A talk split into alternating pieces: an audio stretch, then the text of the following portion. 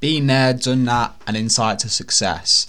This podcast will explore honest conversations and stories from the likes of marketers, CEOs, entrepreneurs, business owners, and creative individuals breaking the mold with an insight to their success. What's the advice we wish we'd known whilst growing up, and how do we measure success? These are the questions I've constantly asked myself, and I'm sure others have too. With a focus on marketing orientated individuals, this podcast hopes to reveal the true essence of success and how this can be applied to our own lives. I hope you enjoy.